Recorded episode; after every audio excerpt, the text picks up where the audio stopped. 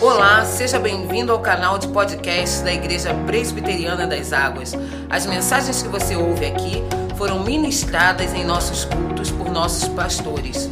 Deus te abençoe poderosamente. Glória a Deus, louvado seja o nome do Senhor.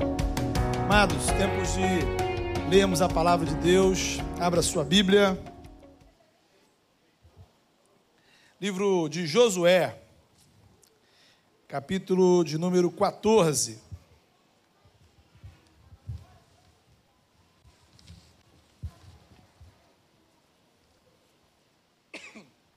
Josué, capítulo 14, a partir do versículo 6.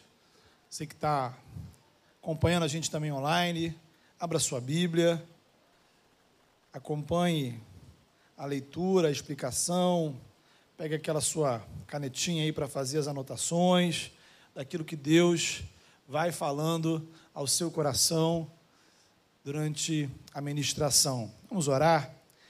Deus, em nome de Jesus, estamos diante da tua palavra, carecemos, ó Pai, do agir do teu espírito. Trabalha, ó Pai, na nossa mente, no nosso coração, tira de nós todo impedimento, empecilho, e, ó Pai, que possamos, de forma clara, nítida, compreender, ó Pai, a tua voz. E mais, ó Pai, do que uma questão de informações, a tua palavra possa chegar, ó Pai, no nosso coração, no nosso mais íntimo, ó Deus, de maneira poderosa de maneira transformadora. E assim, ó Pai, que o Senhor opere em nós nessa noite mudança de vida, crescimento espiritual, conversão, renovação, libertação, Senhor. Ó Pai, a cura, ó Pai, daqueles males, ó Pai, espirituais, ó Deus, que nos afastam do Senhor.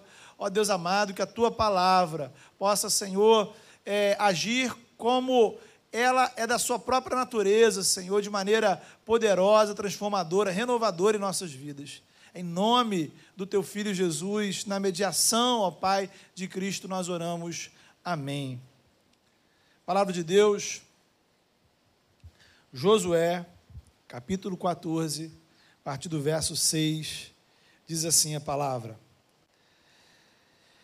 Chegaram os filhos de Judá, Josué, em Gilgal, e Caleb, filho de Jefoné, o quenezeu, lhe disse: Tu sabes que o Senhor falou a Moisés, homem de Deus, em Cádiz Barneia, a respeito de mim e de ti.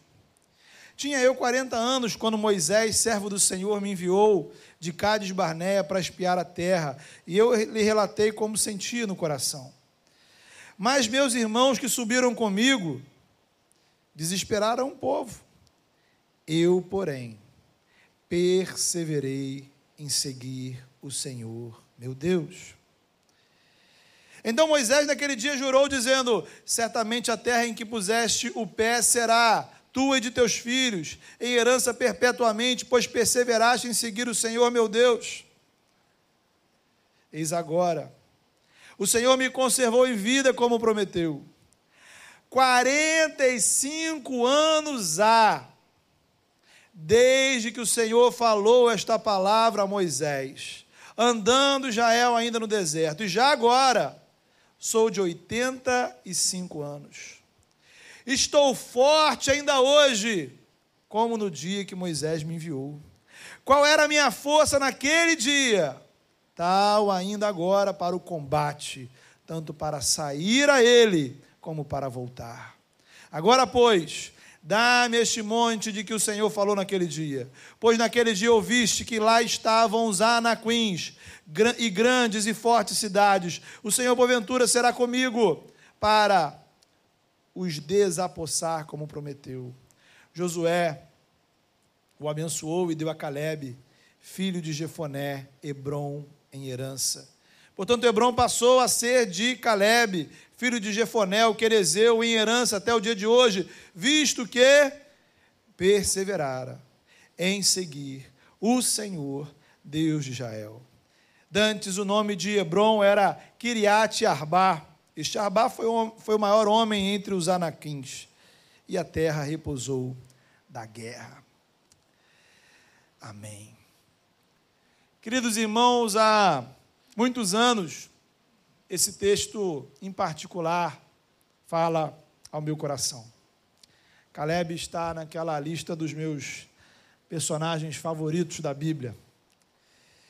E com grande prazer, essa semana eu compreendi que Deus me direcionou a esse texto, pois poucas histórias na Bíblia ilustram de forma tão clara o que significa dar um passo de fé. Quem é Caleb? Caleb foi um daqueles doze espias que Moisés enviou para inspecionar a terra prometida. Então, como nas séries, né, vamos fazer aqui um resumo dos episódios anteriores para você se situar na história. Em um dado momento, o povo de Deus, a descendência de Abraão, Isaac e Jacó, passou a ser escravizada no Egito. Deus, fiel à promessa que tinha feito aos patriarcas, enviou Moisés para libertar o seu povo lá no Egito. Promessa do Senhor era o seguinte: vou tirar vocês da escravidão e levá-los a uma terra em que mana leite e mel, onde vocês poderão me servir em liberdade. Deus enviou aquelas famosas dez pragas, abriu o mar vermelho, o povo estava literalmente livre de Faraó, livre da escravidão. A primeira parte da promessa, Deus tinha cumprido. Agora vinha a segunda etapa. Tomar posse da terra prometida. E na hora de entrar na terra, eles tiveram uma ideia: vamos enviar doze representantes, um de cada tribo de Israel, para fazer uma avaliação da terra, doze homens com uma missão: avaliar a terra que Deus havia prometido. Entre esses doze estava o nosso amigo Caleb. Eles vão 40 dias olhando, inspecionando, avaliando. Eles voltam, apresentam um relatório e a conclusão é: de fato, esta terra que Deus separou para a gente, ela é uma terra incrível, maravilhosa, é terra próspera, mana leite e mel, terra de bênção, porém, e aí vem a desgraça do negócio, né? Sempre tem um porém. Nessa terra habita um povo forte poderoso, em cidades fortificadas. Há gigantes lá, inclusive. Ou seja, é impossível entrarmos nessa terra. Se formos para a batalha com eles, seremos derrotados. A nossa única chance de sobrevivência é voltarmos para o Egito. O povo explodiu em rebelião. Uma parte do povo chorava, outra parte pegava em pedras para apedrejar Moisés e Arão. O momento era crítico e não ficou pior, porque o próprio Deus, veja você, o próprio Deus interveio na confusão.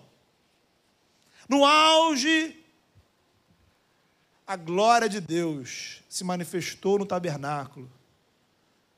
E Deus chamou Moisés, falou assim: Moisés, vem cá, vamos ter uma conversa. Deus não estava gostando do que estava acontecendo. Os eventos daquele dia tiveram consequências gravíssimas. Aqueles dez espias incrédulos morreram imediatamente no mesmo dia.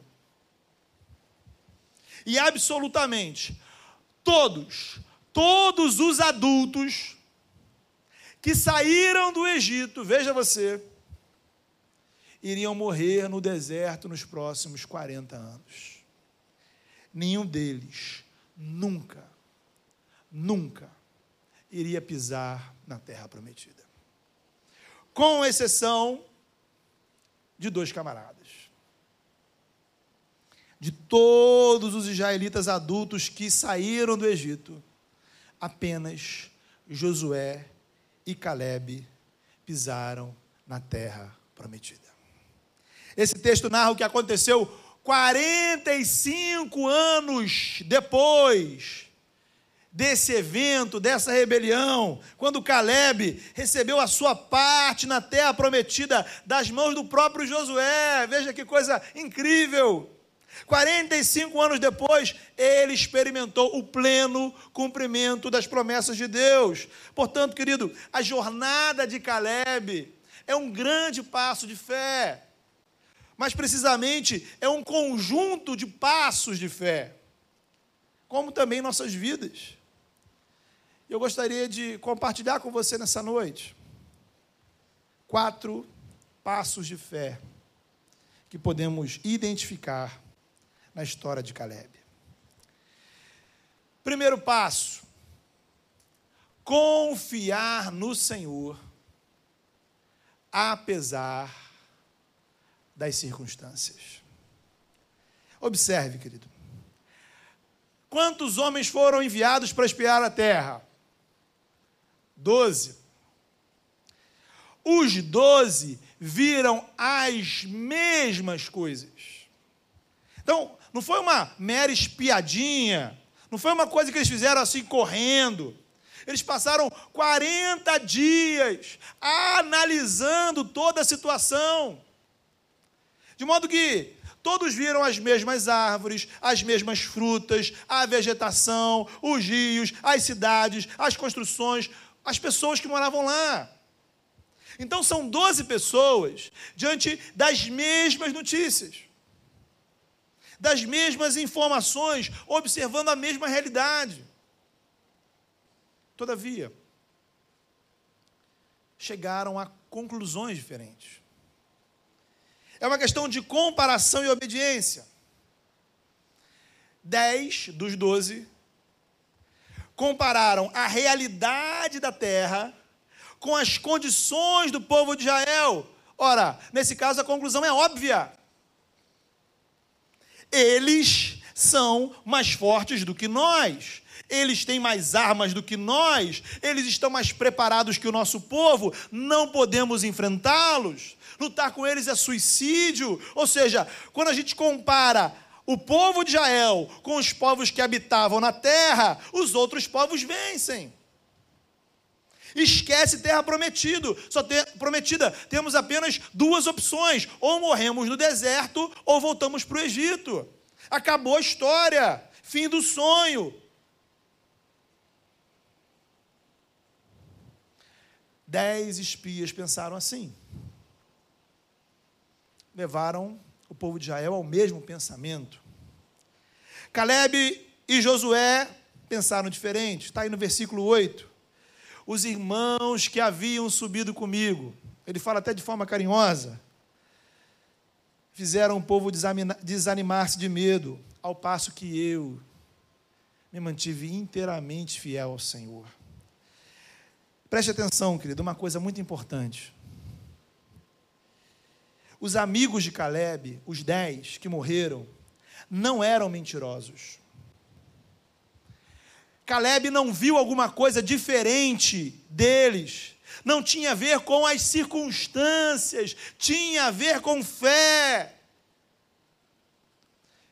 É preciso que você compreenda que a fé bíblica não é um tipo de pensamento positivo, uma sensação de que no final das contas tudo vai dar certo.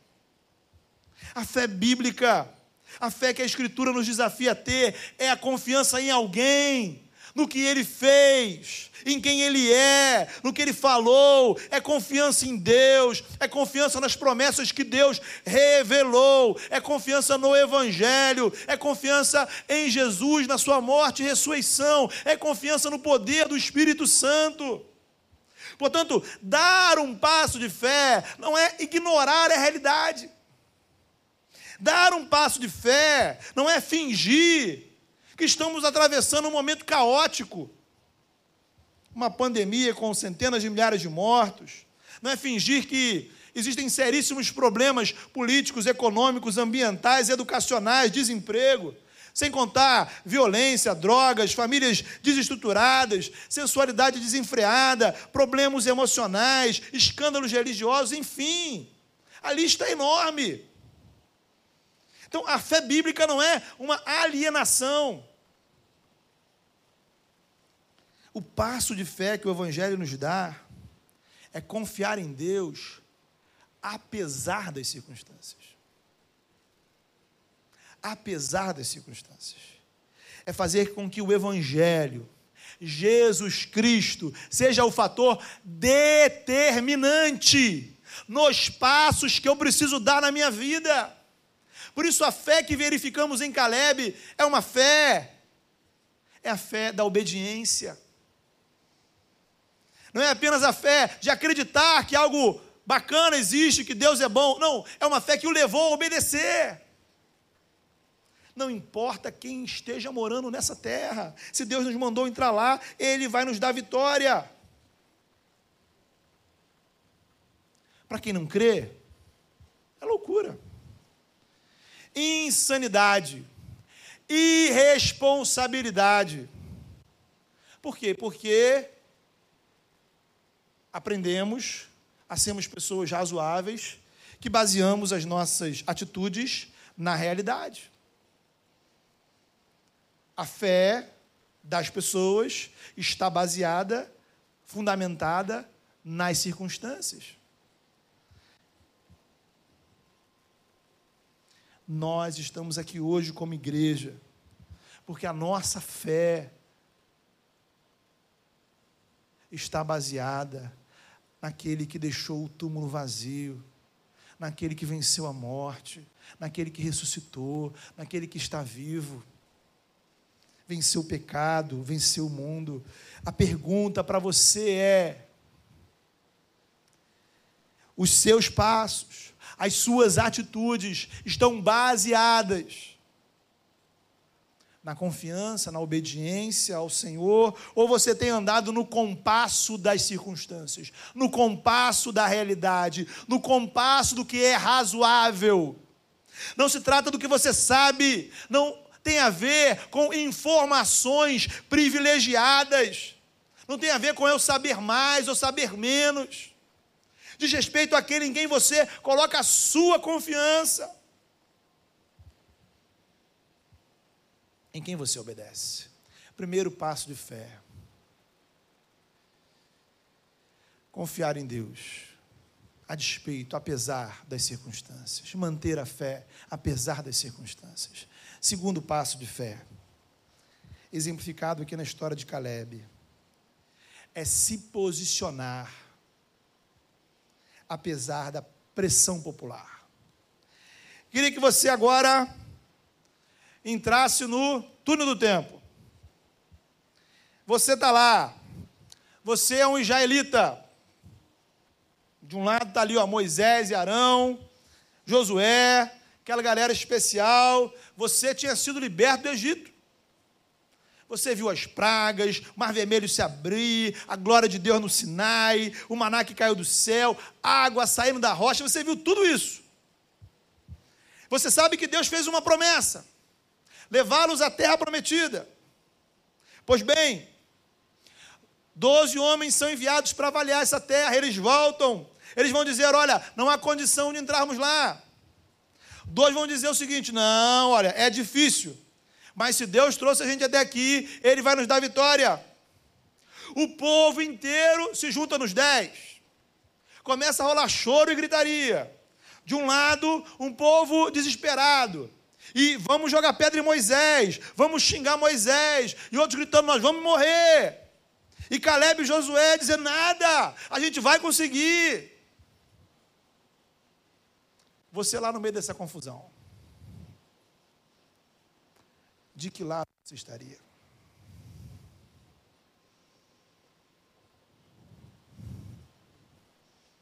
Com Josué e Caleb? ou com os dez e o restante do povo. Textos como esse mostram que nem sempre a maioria está com a razão. A voz do povo não é a voz de Deus. O que o povo decidiu naquele dia foi esquecer a promessa de Deus e voltar ao Egito. O medo venceu a fé. A visão da realidade superou a confiança na promessa de Deus. No entanto, por outro lado, Josué e Caleb deram um passo de fé. Quem nos trouxe aqui foi o Senhor. E se agora for da vontade dele, entraremos nessa terra. Se ele quiser nos dar vitória, amém. Se ele não nos der vitória, louvado seja o nome dele. O nosso compromisso não é seguir a opinião pública. O nosso compromisso é de obediência com o Senhor, que nos chamou, nos escolheu, nos salvou e tem uma direção para as nossas vidas independentemente das circunstâncias. Não chegamos até aqui, querido, porque seguimos a maioria. Não foi o voto popular que tirou o povo da escravidão do Egito. Não vencemos Faraó porque o povo era forte. Não foram os líderes do povo que fizeram sair água da rocha ou cair maná do céu. Poder de Deus. Isso não quer dizer que só porque a gente é cristão deve obrigatoriamente ignorar o que as pessoas estão dizendo, nada disso. Não é pecado a gente ser bem informado, é muito importante, muito importante sabermos o que está acontecendo à nossa volta, de preferência ouvir diferentes perspectivas, opiniões sobre os fatos. O X da questão é em quem, no que você vai basear as suas atitudes, os caminhos, as escolhas da sua vida. Todo mundo está fazendo, todo mundo está dizendo, todo mundo está pensando, todo mundo está vendo, todo mundo está usando. Mas o Senhor da minha vida não é todo mundo. Jesus nos ensinou sobre a porta larga e a porta estreita. Somos povo de propriedade exclusiva de Deus. Somos nação de sacerdotes, homens e mulheres, filhos de Deus e servos de Jesus pela fé. Fomos selados com o Espírito Santo. Somos corpo de Cristo, reino de Deus, de modo que o meu parâmetro não é o mundo. O mundo aqui está se rebelando contra o Senhor e irão morrer no deserto. O mundo serão aqueles que gritarão: crucificam, crucificam. O mundo são os povos, as multidões, as nações que lá no Apocalipse seguem o poder maligno da Babilônia. Um passo de fé é seguir em obediência ao Senhor o lugar que eu preciso estar, o lugar que você precisa estar, é o lugar da fidelidade, ainda que a maioria não esteja com você.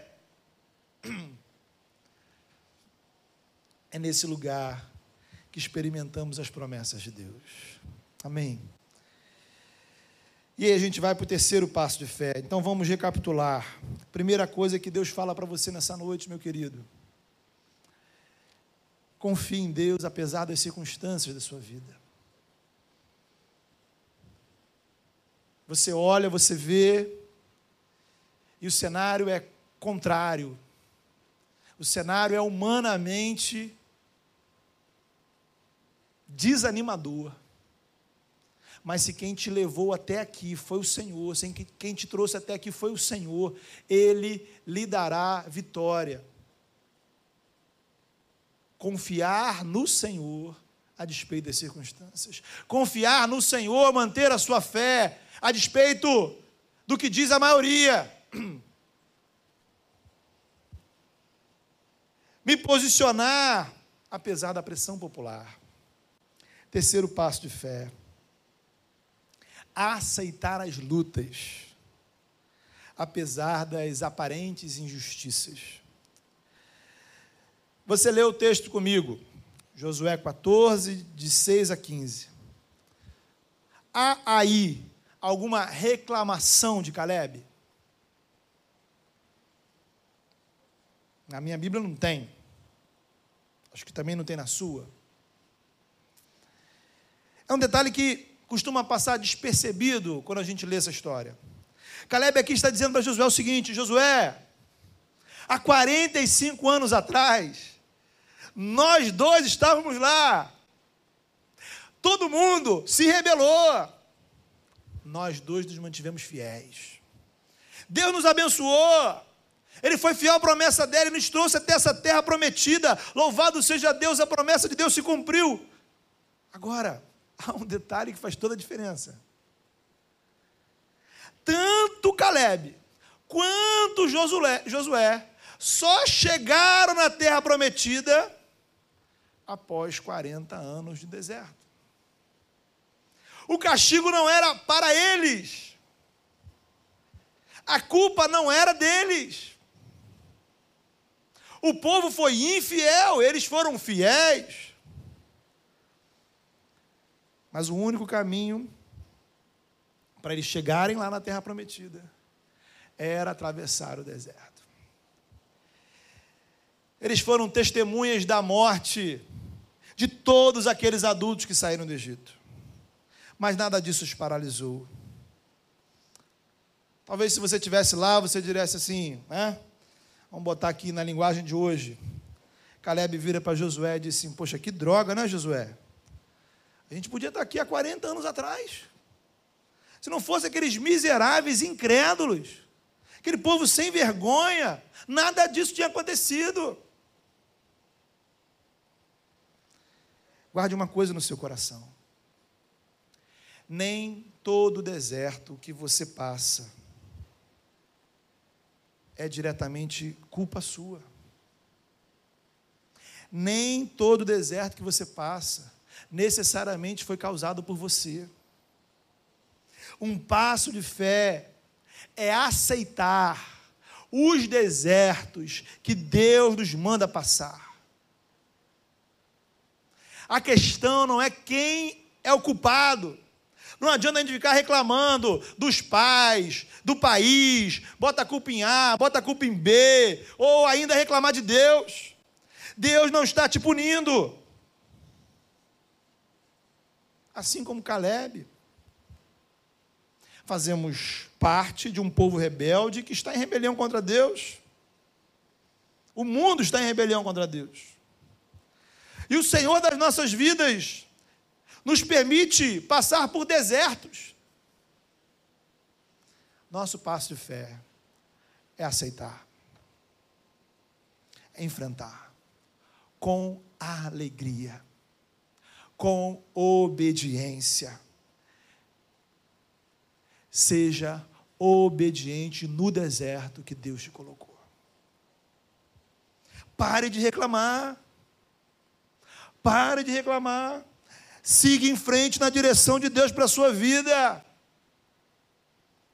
Hoje de manhã a gente estava falando aí sobre o aniversário da igreja e relembrando o ano de 2015 e falávamos sobre isso. Alegria. O alegrar-se com as pequenas coisas de Deus. Sempre, queridos, sempre nós temos algo para nos entristecer. Sempre existem notícias ruins. Sempre existem coisas ruins acontecendo, coisas que poderiam ser diferentes, coisas que poderiam ser melhores. Mas ao mesmo tempo, sempre, quando você está na presença de Deus, Deus está realizando coisas incríveis. E aí é o que vai determinar o seu caminho. Josué e Caleb poderiam até reclamar com Deus: Poxa, Deus, olha, a gente não tem nada a ver com eles. Por que, que a gente tem que passar 40 anos no deserto por causa dessa gente? Pô, bota a gente lá logo, a gente tem direito. Atravessaram os 40 anos. E aí a gente vai para o quarto passo de fé, que é aquele que talvez sempre me marcou, ou marcou a minha vida desde a primeira vez que eu li esse texto, que está aí no versículo 11. Manter-se fiel apesar do tempo. Manter-se fiel apesar do tempo. Caleb vira para Josué e diz assim: Josué, eu estou forte ainda hoje, como naquele dia que Moisés me enviou. Qual era a minha força naquele dia? Tal é ainda agora para o combate, para sair, para voltar. Querido, haviam se passado 45 anos. Obviamente, Caleb não está se referindo à sua força física. Estava com 85. Que ele estava dizendo, ou o que ele queria dizer, é que a sua disposição para seguir a direção do Senhor era a mesma de 45 anos atrás. A sua disposição de dar um passo de fé, a despeito das circunstâncias, continuava a mesma. Os anos passaram, Josué, mas hoje eu daria o mesmo passo de fé. Eu, como disse, impactado por esse texto, né? Transformei a minha visão, ou a minha, transformei em oração a visão de Caleb, né? E a gente pensa no tempo que passa. A gente está aqui celebrando, por exemplo, os oito anos da nossa igreja.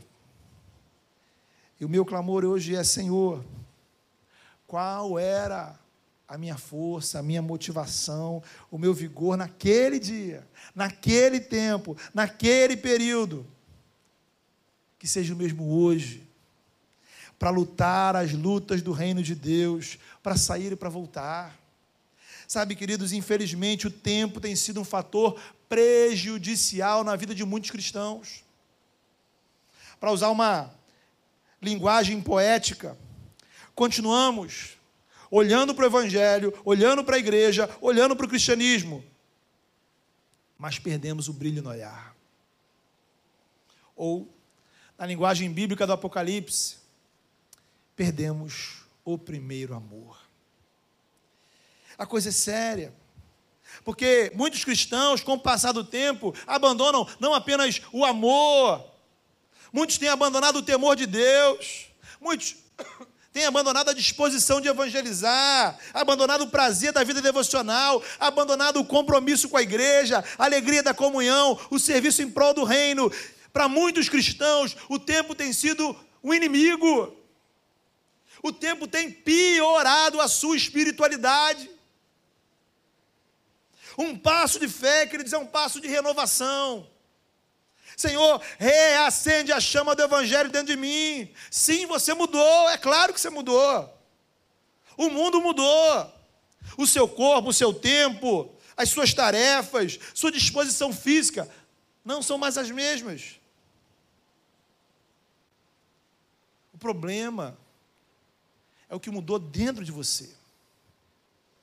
O problema é o que mudou na sua maneira de ver as coisas na sua mentalidade, no seu coração, no seu relacionamento com Deus. Para piorar,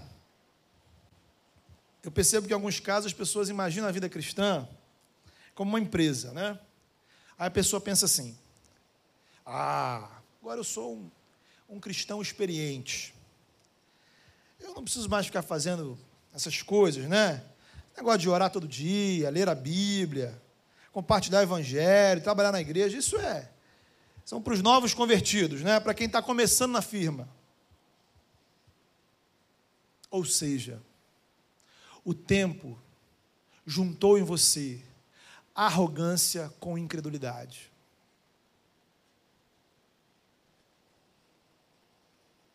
Se não há no seu coração a mesma fé, a mesma chama, a mesma disposição em buscar o Senhor de quando você se converteu, de quando você começou na igreja, alguma coisa está errada. É preciso resgatar a simplicidade da vida cristã. É óbvio, é óbvio, existem exceções. Você pode ter amadurecido, você pode ter crescido espiritualmente, louvado seja Deus, amém. Fique firme, continue assim. Mas note, às vezes caímos na seguinte cilada: amadurecemos em conhecimento e enfraquecemos em disposição. Conhecemos mais da Bíblia, temos uma visão mais ampla da teologia, mais sobre igreja, mais sobre cristianismo, aí perdemos o vigor de colocar em prática. Sintoma clássico desse processo é quando a pessoa usa o seu conhecimento para justificar a ausência de práticas espirituais, né? É a teologia da conjunção adversativa. Eu não oro todo dia, porém, é, eu não participo dos cultos regularmente, mas eu não contribuo com o meu dízimo, todavia, o que você precisa, o que nós precisamos, é resgatar a simplicidade das rotinas espirituais, redescobrir a beleza das coisas básicas do Evangelho. Afinal, Jesus nos incentivou a ser, ser como crianças. E aí, quando a gente vai perdendo essa mentalidade, vai se instalando a arrogância. Não jogue fora o que você aprendeu. Não jogue fora o conhecimento que você adquiriu. Isso é bênção. Porém, dê um passo de fé e saia dessa preguiça espiritual. Jogue fora esse comodismo. A sua maturidade deve aperfeiçoar a sua espiritualidade, não enfraquecê-la um coração incendiado com a alegria da salvação, com a fé, com o temor. Como disse Jesus em uma parábola, haja como quem achou o maior dos tesouros. O que faríamos se achássemos o maior dos tesouros? Mas parece que esse tesouro para a gente está meio sem valor, meio mais ou menos, né? Um grande tesouro virou uma bijuteria, virou uma coisa sem falsa, sem valor, que não damos mais importância. Passo de fé de Caleb. Por isso Caleb escolheu. Olha o lugar que Caleb escolheu, né? Acho isso importante você perceber. Ele vai dizer: Josué, eu quero essa terra aqui. É essa terra onde habitam os tais gigantes. Os gigantes foram o motivo da confusão toda. Que lá atrás fez os dez espias caírem em incredulidade e desobediência. E Caleb disse para Josué: Josué, eu quero essa. Eu quero essa aí, olha. Um passo de fé não nos faz ir na direção da facilidade. Um passo de fé nos faz ir na direção da confiança de Deus, a despeito das circunstâncias, a despeito do que a maioria pensa, a despeito do tempo, a despeito das aparentes injustiças. Para concluir, querido, queria que você entendesse embora Caleb seja um cara muito especial, ele era uma pessoa como a gente, pecador, com defeitos, limitações, pecados. É um exemplo de fé. A vitória de Caleb, note bem, ela não estava na sua inteligência, na sua força, na sua capacidade de analisar a situação. Não é que Caleb era alguém extraordinariamente corajoso. A história de Caleb e de Josué está registrada na palavra, porque eles creram creram na promessa do Senhor e agiram em conformidade a esta fé. Esse é o desafio do Senhor para a nossa vida. Dar um passo de fé significa isto: crer e renovar a sua fé em Jesus. Crer apesar das circunstâncias não é crer que eu vou ter o poder de vencer as circunstâncias, é crer que Jesus tem poder que ele já venceu. É que, que ele é fiel para cumprir as promessas. É renovar a sua fé no Evangelho, da graça, no poder de Deus. E agir em decorrência dessa fé. Agir em decorrência dessa fé. Em conformidade com ela. Eu queria convidar você a orar nesse momento. E queria desafiar você a colocar isso diante do Senhor.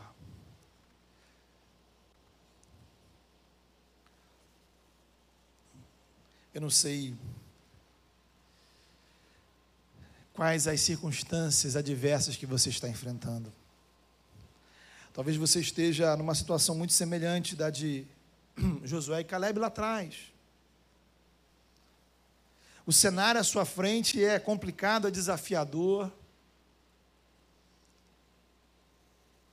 O que a maioria das pessoas dizem não é na direção de servir ao Senhor, no seu coração bate medo, no seu coração bate dúvida.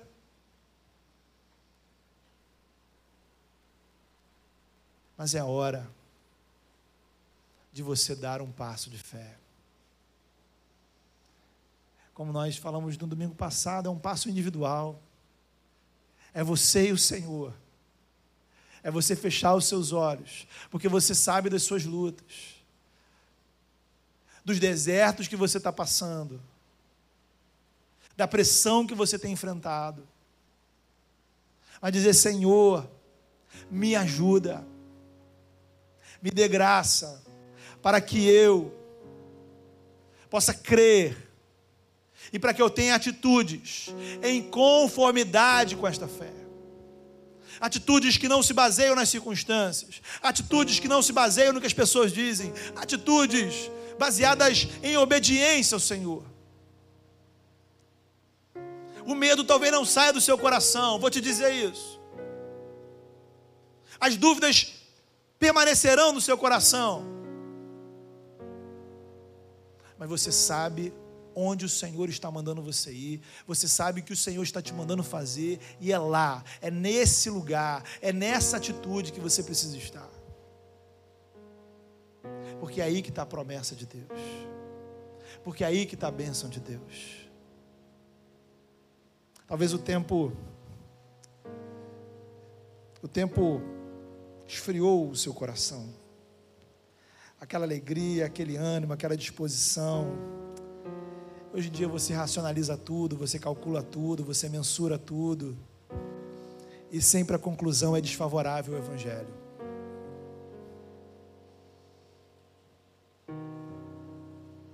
É hora de dar um passo de fé, que não é um passo baseado em razoabilidade. É um passo de confiança no Senhor. Confiança nele. Nele. Totalmente nele. que, que vai acontecer? Eu não sei o que vai acontecer, mas eu sei que se você for na direção que Deus está te apontando, ali coisas extraordinárias acontecerão, porque o Senhor estará com você. Ah, Deus amado,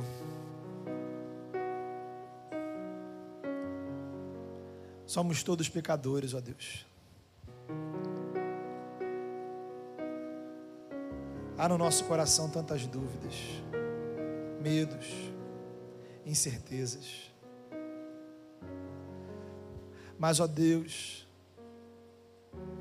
queremos nessa noite, seguindo a exortação da tua palavra, colocar a nossa fé firmemente naquele que é o autor e consumador, nosso alvo que é Jesus. Ah, Pai amado, visita o nosso coração, dá-nos essa confiança, Senhor, dá-nos essa confiança, testifica no nosso coração, de que o Senhor está conosco, como um dia, Senhor, orou Moisés. Se o Senhor não for conosco, não permita que a gente arrede o pé daqui. Porque a tua presença, Senhor, é a nossa segurança. Mas, ó Deus, se o Senhor nos enviar, se o Senhor nos direcionar, não importa, Senhor, os desertos, as lutas, os gigantes que teremos que enfrentar. Cremos que o Senhor nos dará vitória.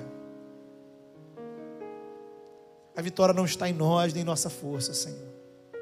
Nós nos prostramos diante do Senhor, reconhecemos a nossa incapacidade, mas ao mesmo tempo, Senhor, louvamos o Teu nome e confiamos, ó Pai, nesse poder supremo e grandioso do Senhor. A Pai, restaura, Senhor, aquilo que o tempo tirou de nós. Os anos se passaram,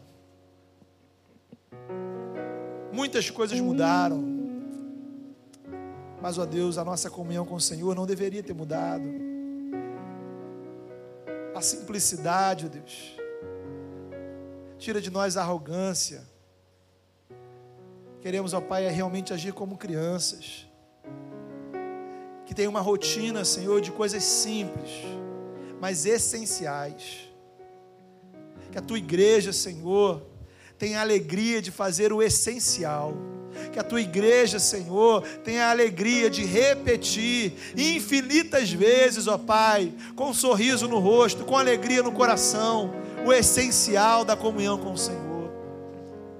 Para a glória do teu nome, porque o nosso lugar, o lugar que queremos estar, o passo de fé que queremos dar, é estar, Senhor, no lugar da obediência. Tira de nós a reclamação, Senhor